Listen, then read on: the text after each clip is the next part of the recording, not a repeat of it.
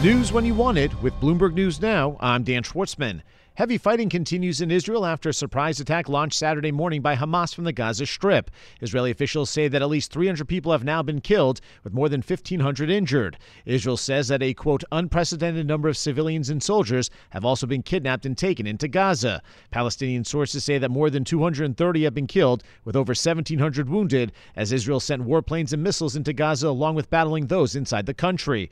Israel has declared a state of alert for war and has mobilized reservists for a possible ground offensive offensive. Prime Minister Benjamin Netanyahu says the enemy will pay a huge price, one they have never seen before. President Biden has condemned the attack and pledged U.S. support. Bloomberg's Israel bureau chief Ethan Bronner says the country is stunned.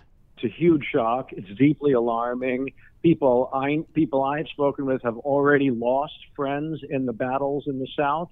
Uh, the videos uh, that are available being put out in in from Gaza of uh, Israeli uh, soldiers, civilians, some of them bodies, some of them live, being dragged into into Gaza is going to really, uh, really inflame the situation here.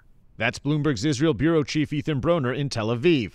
Under a new law signed by California Governor Gavin Newsom, thousands of companies that do business in the state will be required to disclose their greenhouse gas emissions in the next few years. The law called SB 253 is the first of its kind in the country and is expected to force companies to examine their impact on the environment. The law applies to all companies that have earned more than a billion dollars of revenue doing business in California. The measure requires the companies to start reporting their emissions beginning in 2026. The U.S. Securities and Exchange Commission is also considering similar rules. Industry groups, though, have opposed the law, saying that complying with it will be costly, as well as arguing that the state should wait for the SEC's final ruling. Some big companies, though, such as Salesforce and Apple, have supported the measure.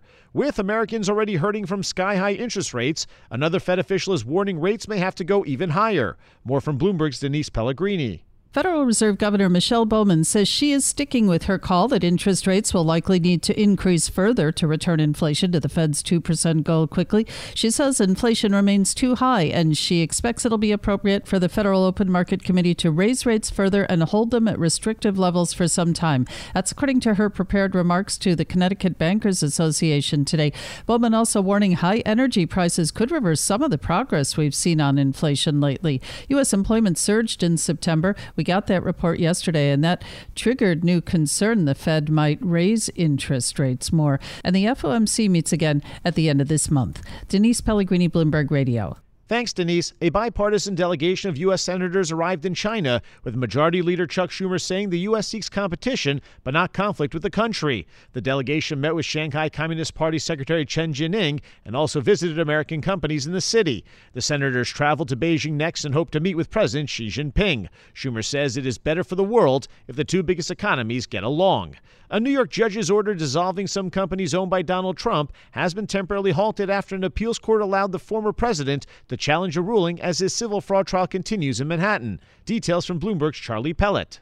Friday's decision by a state appeals court is a preliminary win for Trump as he fights allegations by New York Attorney General Letitia James that he inflated his assets by billions of dollars a year to dupe banks and insurers. Appellate Judge Peter Moulton rejected Trump's request to immediately halt the trial, which is entering its second week. But he did agree to suspend dissolution of the business certificates for the Trump limited liability companies that was ordered before the the trial started.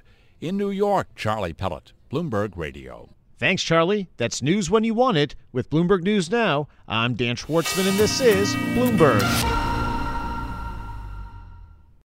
Collaborate for a greener future at the Bloomberg Green Festival, a groundbreaking celebration of the thinkers, doers, and innovators leading the way. From design and culture to technology, science, and entertainment. Hear from inspirational speakers and immerse yourself in climate solutions. July 10th through 13th in Seattle. Title sponsor Amazon. Official airline Alaska Airlines. Get 20% off using promo code Radio20 at BloombergLive.com slash Green Festival.